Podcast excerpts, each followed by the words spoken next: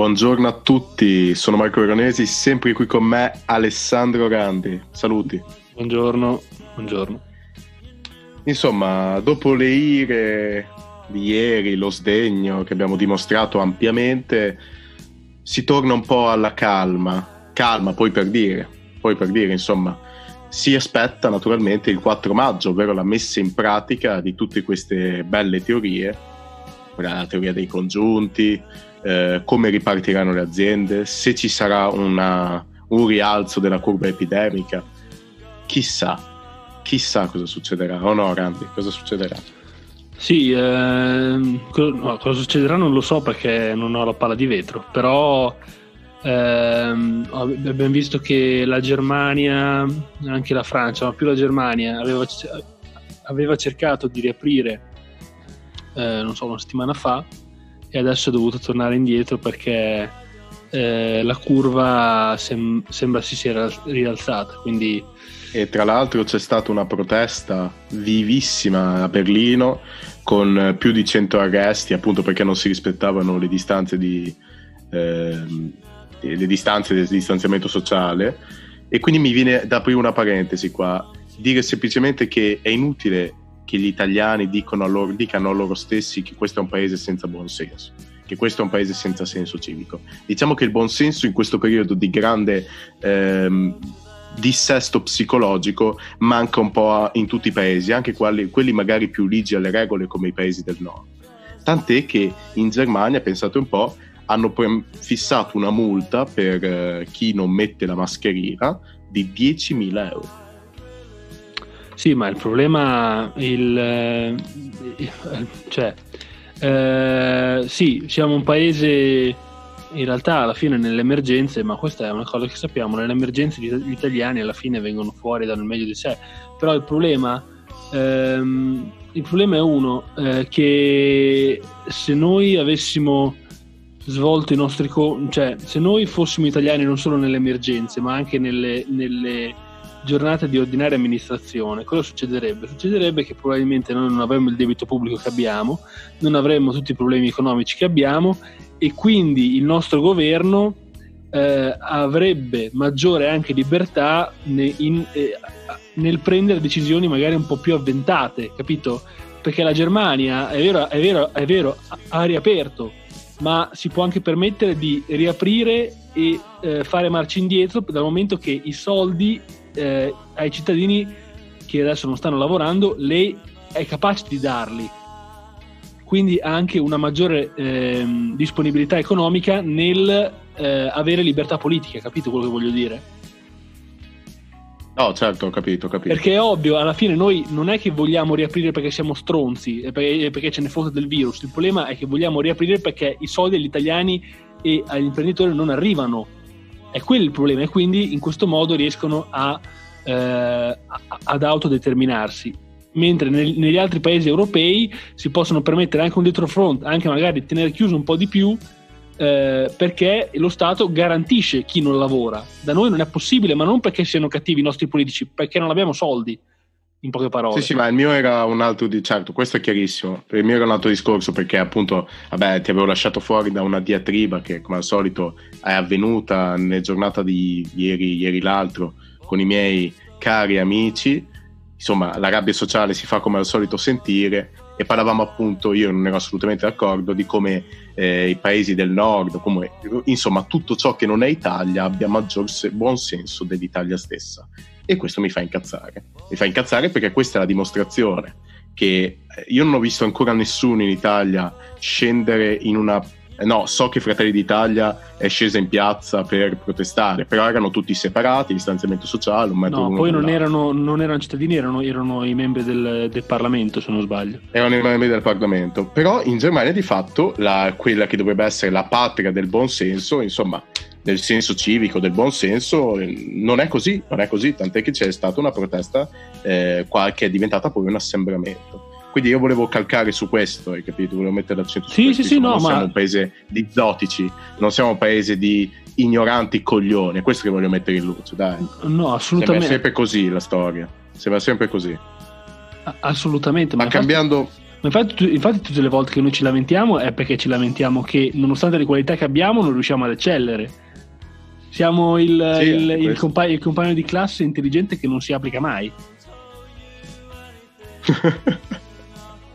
intelligente ma non si applica. È una cazzo, fosse che... fossimo stupidi, non lo siamo, è quello il problema. È per quello che ci, continu- ci, continuiamo a lamentare. Ma guarda che è un aggravante, eh? Perché essere intelligente e fare comunque la figura dei coglioni non è il massimo. E in, so, alcuni, in, alcuni, so. in, alcuni, casi, come quelli, come quelli di emergenza e quelli di adesso, non ci stiamo dimostrando infatti, infatti degli imbecilli. Perché non lo siamo. No, esatto, assolutamente. Eh, volevo dire, aggiungere una cosa eh, riguardo i congiunti, la famosa diatriba che è destinata ad approfondirsi, insomma, fino al 4 maggio, chissà quante cose si diranno ancora.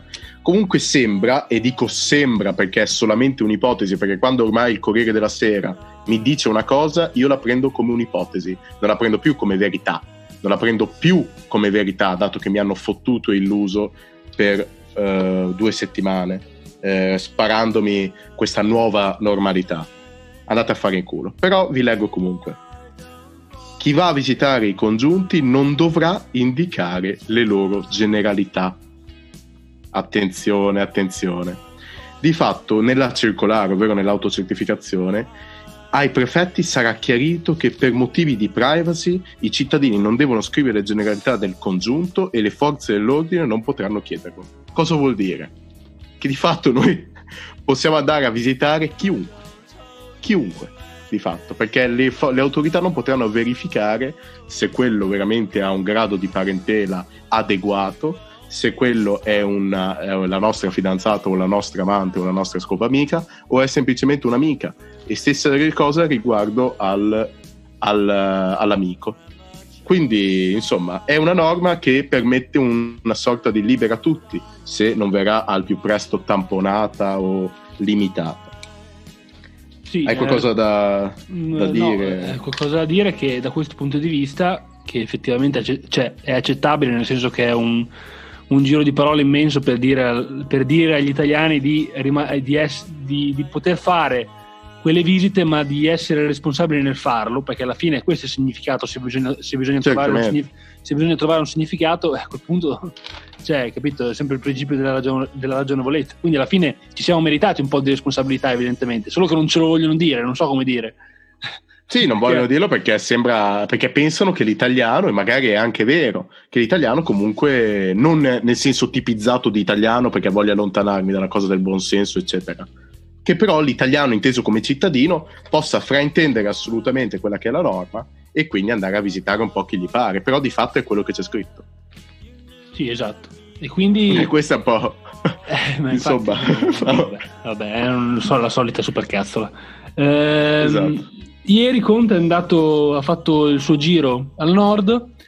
Eh, prima di parlare del ponte, di, ponte Morandi che, che dopo, la, dopo affronteremo, Ehm, è andato anche a Lodi, ha parlato tra, ieri tra l'altro ieri e oggi, tra l'altro ieri e ieri, con um, i vari esponenti politici della Lombardia eh, e um, sembra abbia chiesto appunto alle banche di dare liquidità, quindi eh, attraverso questo famoso atto d'amore che vabbè è un atto di responsabilità, quindi non è che vogliamo fare della polemica su tutto.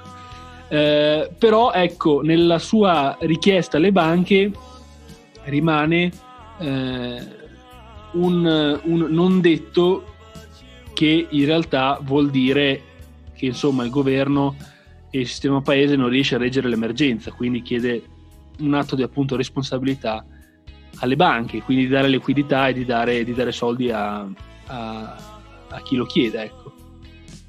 Un segnale un po' di emergenza velato, diciamo, no? Sì, sì, sì, certamente. Insomma, le banche naturalmente devono essere protagoniste in questa... Alla fine sono loro che erogano il denaro, eh, però eh, capisco anche le banche la titubanza con cui magari eh, la preoccupazione di ritrovarsi con una marea di insoluti e basta. Questo sì, sarebbe sì, sì, sì, veramente, veramente gravoso, nel senso che le banche poi saltano per aria, come magari è successo nel 2008 con i titoli, i titoli tossici, i titoli subprime E poi quel, è quello il rischio, quella è la paura delle, delle banche. Perché ricordiamolo, all'epoca. L'insolvenza è, è, All'epoca si davano diciamo, prestiti, si davano prestiti a, caz- a Cazzuncanis e alla, fine si, e alla fine si è visto che, che fine hanno fatto le banche. Quindi ma infatti, eh, non so se hai visto la grande scommessa di The Big Short, quello con Steve Carell. Sì, sì, assolutamente. In cui dice a un certo punto fanno vedere che bueno, non so se sia realtà, se fosse veramente realtà, eh, siamo veramente con le pezze al culo. Però nel 2008, insomma, eh, avevano cominciato a stilare tan- da quanto non guardavano a chi stilavano il mutuo, non guardavano le credenziali che avesse per stilavano mutui a cazzo, in, in poche parole. Uno l'aveva fatto intestare al proprio cane nel film No, non so se sia un sia episodio ve- vero. Io penso che sia vero perché era tutto basato su episodi veri. Allora sì, allora veramente ragazzi ce la siamo... E poi, cioè, conoscendo il periodo è probabile che sia, sia successo seriamente. sì, no, veramente il mercato immobiliare era talmente solido che non, non si poteva immaginare eh, che, si, che potesse crollare, insomma. Invece. Vorrei fare un'altra segni- se- segnalazione riguardo la comunicazione che non è avvenuta in questo periodo perché ieri eh, è stata la polemica anche su, sul prezzo calmierato delle mascherine, cosa che di per sé è giusta ovviamente perché non si può speculare su, eh, sulle mascherine che sono essenziali in questo periodo, eh, solo che eh, c'è un problema di fondo che eh, le fabbriche e soprattutto i farmacisti le comprano a un prezzo più alto di quelle che le vendono. Ieri c'è stato un, un commento quando riesco ad aprire Twitter te lo leggo. Un commento incredibile di Arcuri che davvero lascia spezzati tutti, cioè questo è davvero, è, è davvero il massimo delle prese per il culo. A parte che se le eh, sembra, a parte che sembra che se le sia um, uh, aspetta che apro Twitter. Uh, a parte che sembra che si sia uh, abbia dato contro ai liberisti da divano che non fanno altro che commentare, che, che commentare con il loro cocktail in mano mentre io sono qua che lavoro, una roba del genere. Cosa? Una roba del genere, adesso vado a vedere sulla 7 perché um, ecco qua, TG la 7. Arcuri dove che lo trovo? Porca puttana. Dove cazzo stai? 16 ore fa. No, no, ripetimi, cioè, eh, Arcuri avrebbe detto... Ecco, ho, ho trovato il link. Eh, mascherine. Arcuri promette. Socia ragazzi l'internet. Avrebbe detto in, po- in poche parole che eh, tutti quelli che gli hanno fatto notare questa, questo problema, ovvero sia che eh, il prezzo delle mascherine vendute a 50 centesimi è più, è più basso di, quelli che, eh, di quello con cui i venditori lo, le comprano, ehm, avrebbe detto, avrebbe risposto che eh, eh i lavoratori che, i, i, che, non, che non, vuole, non vuole andare a lezione di questi liberali da divano, capito? No! Perché lui, perché? perché? perché lui è lì, è, è, è lì, che lavora. Adesso aspetta un attimo che ce l'ho anche sul giornale, perché lo Twitter non l'ho trovato. Eh... quindi ricapitolando, lui ha risposto, eh, sarà molto incazzato, a quanto pare molto indisposto, eh, ha detto che le critiche che gli arrivano anche sul camierare i prezzi, che sinceramente dai, esatto. sono critiche un po' evanescenti, diciamo, insomma è una buona cosa che va a favore dei cittadini, che cazzo ci lamentiamo a fare? Che cazzo ci lamentiamo a fare? Allora lui avrebbe detto, ho trovato, eh, ho emanato un'ordinanza che ha fissato il prezzo massimo di vendita al consumo, de, eh, al consumo nell'esclusivo interesse dei cittadini. Quindi ho emanato un'ordinanza che ha fissato il prezzo, il prezzo massimo di vendita. Non l'ho emanata sul prezzo di acquisto. Che cosa vuol ah, dire? Beh. No, io non l'ho capita. Qualcuno me la può spiegare? Forse no, cioè, forse quindi non... nel senso che i farmacisti continuano a coprire le mascherine ad un prezzo più alto a causa di questa ordinanza? Eh, sì. Cosa sono i benefattori dell'umanità? Sì, cioè, qualcosa del genere. Praticamente... Eh no, così no, allora, allora no, allora così ho, ho, emanato, ho, emanato, ho emanato un'ordinanza eh, sul prezzo di acquisto e non di vendita. Per dire che l'ha fatto nell'esclusivo interesse dei cittadini, però cioè, i cittadini sono anche i farmacisti, poveretti che... Ma infatti è una, cosa, è una cosa fuori di testa. Poi a parte che è una super cazzola. No, dai, è impossibile. Giuro, ma l'avevo visto anche ieri. Ecco, forse l'ho, l'ho aperto. Arcuri. Cioè, quindi lui avrebbe imposto, ok, un prezzo di vendita, ma il prezzo di, eh, attraverso il quale si compra sarebbe più alto di quello di vendita. Esatto. Però no, no, no, perché mi ricordo che nel, nella conferenza Conte aveva detto che le, sì, ci sarebbe stato il prezzo calmierato delle mascherine e che ci sarebbe stata anche una, soglia, una piccola soglia di guadagno per i farmacisti. Ah, ho capito, questa soglia, Quindi sembra un po' strano. questa soglia di guadagno però sembra non, non sia ancora arrivata. Perché alla fine Ottimo. Ho fissato prezzo di vendita, non di acquisto. Esatto. Arcuri Però su di fatto, dai. T- ehm, TG la 7, Arcuri su mascherine e sentenze da liberisti da divano. Parlano sorseggiando cocktail, ma il mercato su questo bene non deve esistere. TG la 7, eh, leggo. Fantastico. Madonna. Incredibile questa. Però dai, mi sembra magari sono, si riferisce, cioè nel senso ci sarà un- una perdita su quelle mascherine che hanno già acquistato, come dicevamo ieri, a 0,90 centesimi e lì ci perderanno. Però magari d'ora in poi quelle che compreranno saranno a meno di 50. Sì, no, speriamo, speriamo che questa cosa cambi, altrimenti davvero... Anche cioè, perché la- la- il farmacista può rifiutarsi di comprarle a questo punto. Cioè, infatti, infatti Deve come leggeva- lui. Infatti, come leggevamo ieri, sul- ieri sulla stampa, alcune farmacie, per non saperne leggere né scrivere, hanno ritirato le mascherine dal commercio. È tutto, molto, è tutto molto in confusione, non c'è niente da dire. Perché scusami, che, cioè, che uscita è questa qui? Questa è un'uscita che, che- è un'uscita che testimonia anche abbastanza, anche molta, molto nervosismo, direi. Ah, se quello eh, si può tagliare col coltello, diciamo, e si sente sia da, da tutti i fronti della politica. Però sì, un super commissario che risponde così, insomma, capisco che ci sia l'incazzo, eh. Però eh, ci, spieghi, cioè, ci confondi ancora di più così. Cos'è veramente? Adesso, vabbè, istoreranno i farmacisti a lamentarsi. Quando sentiremo i farmacisti eh, urlare, scendere in piazza perché eh, pagano per lo Stato, allora potremo magari parlarne un po' di più. O no? Esatto. E, Comunque andrei, scusami, vai. vado un attimo a fare un, um, una massima lode a Papa Bergoglio, al Papa Francesco, che nonostante l'ira della CEI, della, della- credo sia la conferenza episcopale italiana, o Consiglio Episcopale Italiano, no, Conferenza Episcopale Italiana che si era adirata appunto per le false promesse del governo, lui tranquillo nella sua chiesa lì a Santa Marta in cui fa la messa, dice preghiamo il Signore perché dia al suo popolo la grazia della prudenza e dell'obbedienza alle disposizioni, perché la pandemia non torni. E fa quietare tutti.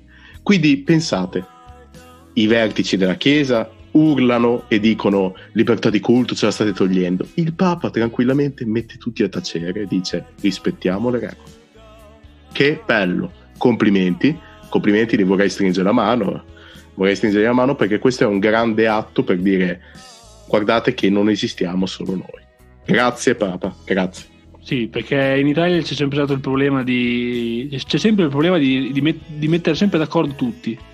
C'è un, un- un rappresentante per tutte le voci. Adesso stavo leggendo qui, sempre per tornare per citare l'argomento di prima, anche la CRAI, che penso che sia il, il, il sindacato, diciamo così, dei farmacisti che si lamentava per il prezzo troppo basso. In Italia bisogna sempre mettere d'accordo tutti, che è una cosa praticamente impossibile, ovviamente. Eh, e quindi ci mancava solo la polemica della CEI, che per fortuna è stata, come dicevi tu, quietata dal, dal Santo Padre. Un intervento direi essenziale, infatti dopo non ha più parlato nessuno, giustamente. Esattamente, silenzio, silenzio, silenzio stampa, bravo Papa, Silenzio, perché con perché, tutti dai, i problemi che abbiamo si è reso conto, si è reso effettivamente conto che magari la libertà di culto viene un po' dopo un po' dopo e che si può tranquillamente esercitare in streaming online come stanno facendo. Ma infatti, ma infatti non, non, è tanto che viene dopo, però come diceva no, quel, no, esatto, sì, diceva, non volevo dire. Come diceva quel famoso manifesto propagandistico della democrazia cristiana nel 1948, in cabina elettorale Stalin ti vede, Stalin non ti vede e Dio sì. Quindi Dio ti vede dappertutto, capito? È quello, è quello, si può pregare dappertutto. Diciamo, pregare dappertutto quindi, per diciamo... di più, c'è la, la... io dico che magari hanno più priorità la libertà di movimento e la libertà di riunione, anche se quella insomma verrà sacrificata ulteriormente, appunto perché materialmente, quelle si realizzano solamente materialmente, mentre la libertà di culto, o, oltre all'opportunità eh, di farla in streaming, insomma, si può realizzare in qualsiasi momento e anche a distanza capisco che un cristiano o, o, chiunque altro, insomma parlo dei cattolici perché magari conosco meglio la religione, sentano l'esigenza di un confessore, di confessare i propri peccati o di ricevere il corpo di Cristo. Però insomma, secondo me Dio vede, Dio provvede. Ecco, diciamo che sì, non sarà questo a condannarvi alle, alle pene dell'inferno.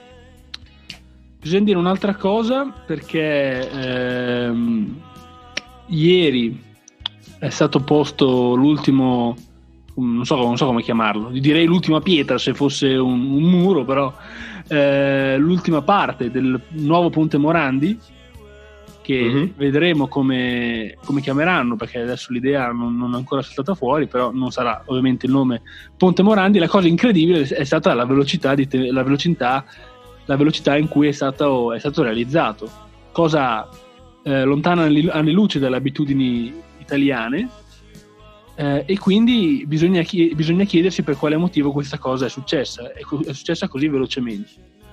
Innanzitutto è successa così velocemente perché non c'è stata una gara d'appalto, dal momento che, ehm, eh, dal momento che appunto l'impresa costruttrice era già stata stabilita, diciamo così, e soprattutto non c'era neanche un progetto, perché il progetto è stato, è stato donato da Renzo Piano.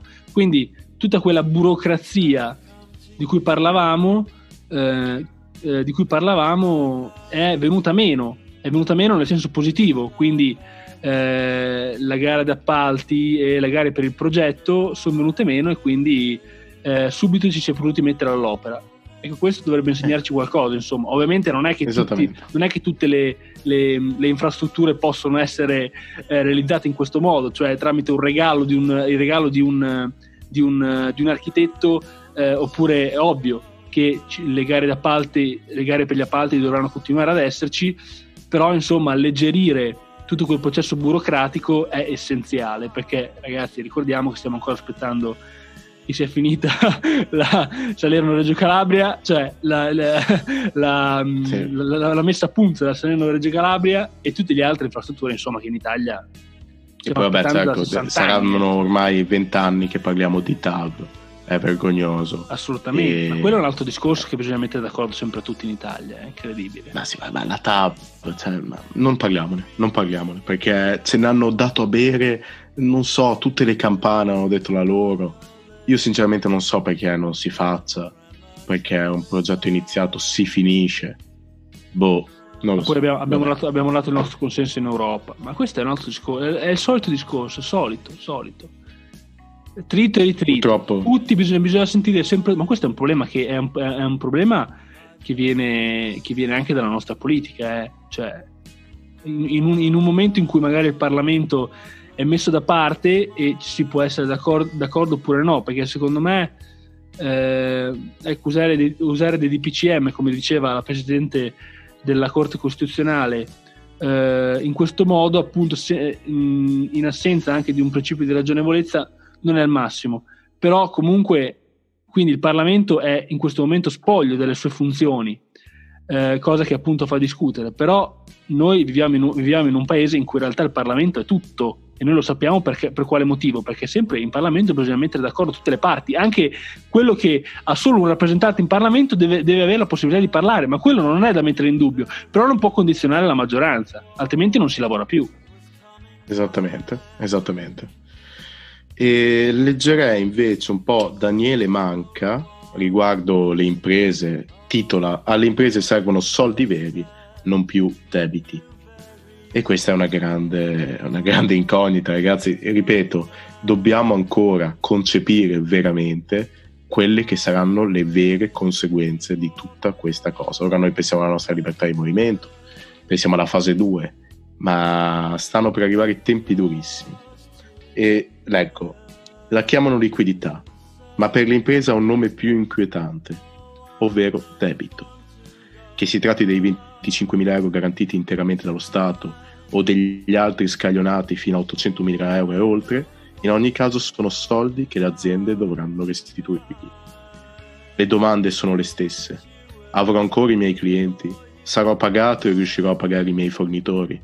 A queste si aggiunge, saprò risarcire il nuovo debito?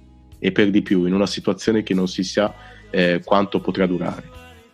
Questo è drammatico. Questo è drammatico. Queste sono le domande che si fanno i commercianti. Anche un commerciante che, come diceva ieri Polito, eh, un bar che deve servire non più centinaia di clienti, ma al massimo 20, riuscirà a tenere assunti magari i suoi 10 dipendenti o i suoi 4-5 dipendenti o dovrà fare da sé? Sì, è scandaloso. Questo è drammatico. Questo è eh, drammatico.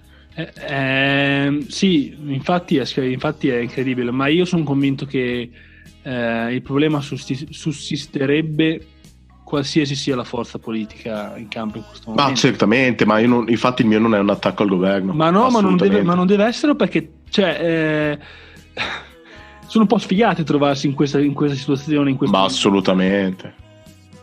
Perché dai, eh, l'unico attacco al governo che, abbiamo, che ci siamo sentiti di fare era appunto quello riguardo alla legge che era scritta con i piedi. Quello è un, è è un attacco legittimo. È, riguardo alla esatto. comunicazione, però cioè, come si fa a criticarlo?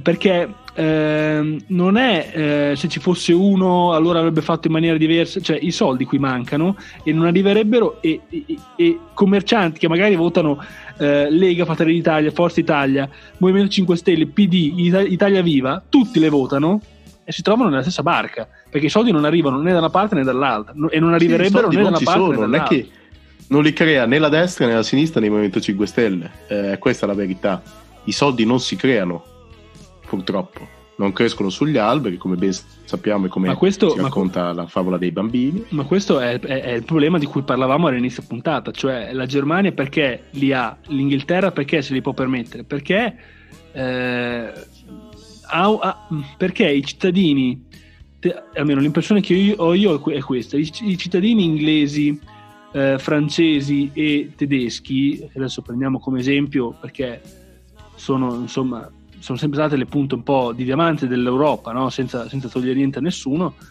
hanno sempre una visione d'insieme. Mentre invece, mentre invece noi italiani siamo quasi da, da, questo punto di vista, nelle situazioni magari più, eh, più, di ordinaria amministrazione, siamo un po' più egoisti e quindi non, non, ci rendiamo conto che probabilmente se avessimo lavorato di più per una visione d'insieme, cioè come, come sistema paese, eh, nelle, nelle, nei momenti di normalità, probabilmente adesso ci potremo permettere anche di eh, rimanere in quarantena per di più e con meno preoccupazioni. Ecco. Esattamente. Infatti, come dice sempre, per ricollegarmi al tuo discorso, che il tuo discorso è giustissimo, eh, diceva che appunto Roberto Gualtieri ha, fatto, ha manifestato l'ipotesi di destinare risorse dirette alle aziende medio-piccole e va in questa direzione il richiamo della Banca d'Italia, che ha sottolineato l'importanza di attivare trasferimenti e non debiti che risolverebbero, come dicevo prima, in un'insolvenza generalizzata. Farlo significherà per l'Italia indebitarsi ancora di più di quanto stiamo facendo. I paesi, e qui mi ricollega a quello che dicevi tu, che sono riusciti a fare arrivare soldi immediati sui conti correnti degli imprenditori, avevano la possibilità, lo spazio per poter chiedere soldi in prestito. Ecco che eh, diciamo che non è magari l'immediata disponibilità dei soldi, ma il fatto che si possono permettere di indebitarsi questi paesi. Noi no. Sì, esatto, esattamente. Eh beh, è, quello che, è quello che effettivamente. Guarda, io prima volevo fare il, l'abbonamento a Times di Londra per avere un po' di notizie da, dall'Inghilterra, però non ci sono riuscito ancora. eh, però sì, è quello poi ci, ci diceva Ludovico, è quello che ci vengono dal. quello che ci dicono insomma, sono le notizie che ci vengono anche dall'estero. Volevo leggerti il, Twitter, il tweet di Carlo Cottarelli di eh, 18 ore fa, quindi di ieri, che poi eh, non fa altro che eh, ri, mh, mm, confermare la tesi che avevamo sostenuto ieri qui. Quindi, te lo leggo testualmente, il DPCM di domenica con i suoi congiunti, chiarito, per così dire, da rumors ufficiali, eh, eh, parenti affini, gli effetti stabili sono esempi di come non scrivere le norme. Una norma non chiara non deve essere emanata. Da, lo, da noi la norma confusa è di norma. Questo ritorna appunto sull'unica critica che noi possiamo fare a questo governo, che è appunto dal punto di vista comunicativo. Assolutamente. Anche ieri che dove era a Piacenza il presidente, Conte era a Piacenza, lo vedevo veramente distrutto. Sì, no, distrutto, lui distrutto, si vede. È distrutto. Infatti grande solidarietà e grande vicinanza, un abbraccio al Presidente del Consiglio. Ma io ho, l'impressione che, io ho l'impressione che all'inizio della... All'inizio, eh, cioè quando con, con, la sua, con, la sua, inesperienza politica abbia avuto in maniera genuina, eh, non, non, non è un'accusa, in maniera appunto genuina l'impressione che in realtà non fosse così male, capito? Mentre invece piano piano si sta accorgendo che i limiti, so, nonostante la sua buona volontà, non sono eh, posti da, da, forze politiche, ma sono, sono problemi del nostro, del nostro, paese, che sono lì anche se ci fosse qualche, qualsiasi altra persona. Quindi si accorge di essere più piccolo rispetto al sistema che, al sistema che si trova a governare. E quella lì è impotenza, eh, eh, quella lì è impotenza, lì ti senti davvero... Bravissimo, bravissimo. Perché, Lì veramente ti senti mortificato. Perché per l'opinione pubblica la responsabilità te la devi prendere te, ma in realtà non è tua. Cioè, non è eh, solo purtroppo... tua, e soprattutto non, non, non, è nella maggior parte dei casi tua. Poi, vabbè, Poi ricordiamo che non è, mai, però... non è mai esistito un presidente del Consiglio nella storia della Repubblica che abbia avuto più poteri di quelli di Conte. Eh? E quindi magari vedere comunque che i tuoi poteri sono aumentati a dismisura, hai uno, un'ampiezza di poteri che puoi decidere sulle libertà dei cittadini, eppure capisci che il sistema è più forte di te.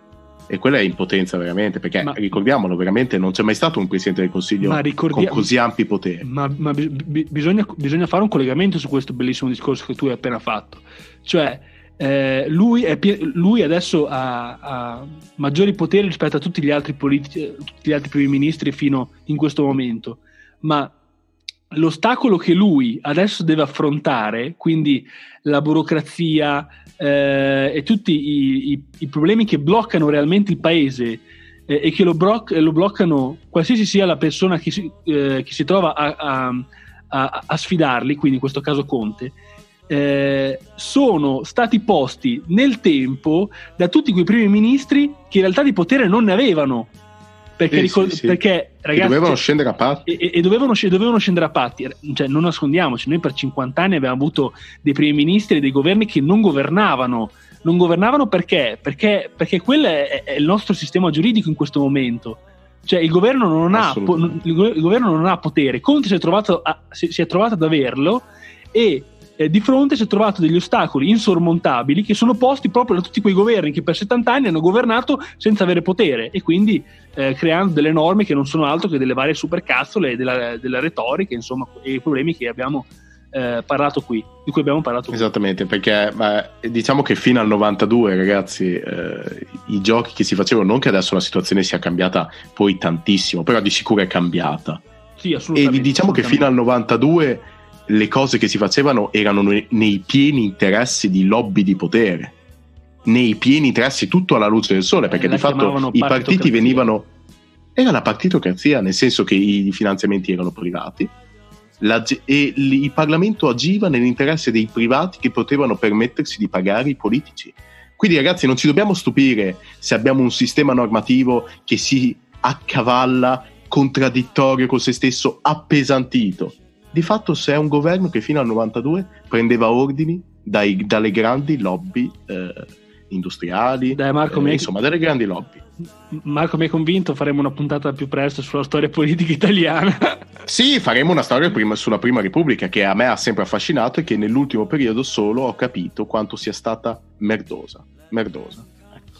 Uh, devo... Allora, siamo arrivati alla fine. Volevo concludere. Aspetta un attimo, che non volevo eh, volevo concludere leggendo a tutti gli studenti dell'Unibo che ci stanno seguendo eh, la mail che è arrivata ieri dal, dal rettore. Cosa dici? Sì, sì, sì, vai, vai, vai. Eh, perché sembra che eh, per eh, il primo semestre dell'anno 2020-2021, quindi il prossimo, sarà contemplata una, un, delle lezioni miste, quindi alcuni in presenza e alcuni eh, online, come avevamo previsto due o tre giorni fa qui. E qui eh, niente, alla fine ovviamente dipende dalle condizioni, dalle condizioni in cui ci troveremo, perché sembra è arrivata la notizia ieri che eh, l'Università di Oxford abbia previsto un vaccino entro settembre. Ovvio che in questo caso, se il vaccino poi riuscirà a raggiungere tutti gli interessati, eh, a quel punto magari la decisione del rettore potrà cambiare. Però per adesso sembra che anche purtroppo anche il primo semestre del 2020, dell'anno scolastico 2020-2021 sarà misto tra online e in presenza.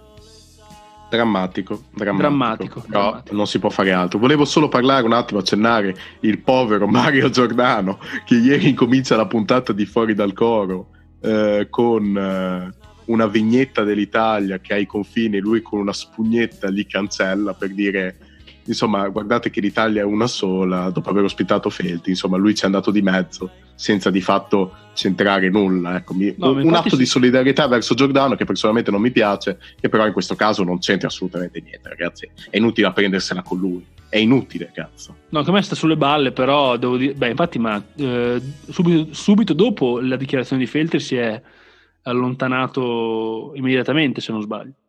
Ma giustamente, ma ormai l'opinione pubblica ingloba, aveva inglobato anche Mario Giordano e sai che lo sai meglio di me che quando l'opinione pubblica sa qualcosa fatica a dimenticarla, ecco, anche se scorcata.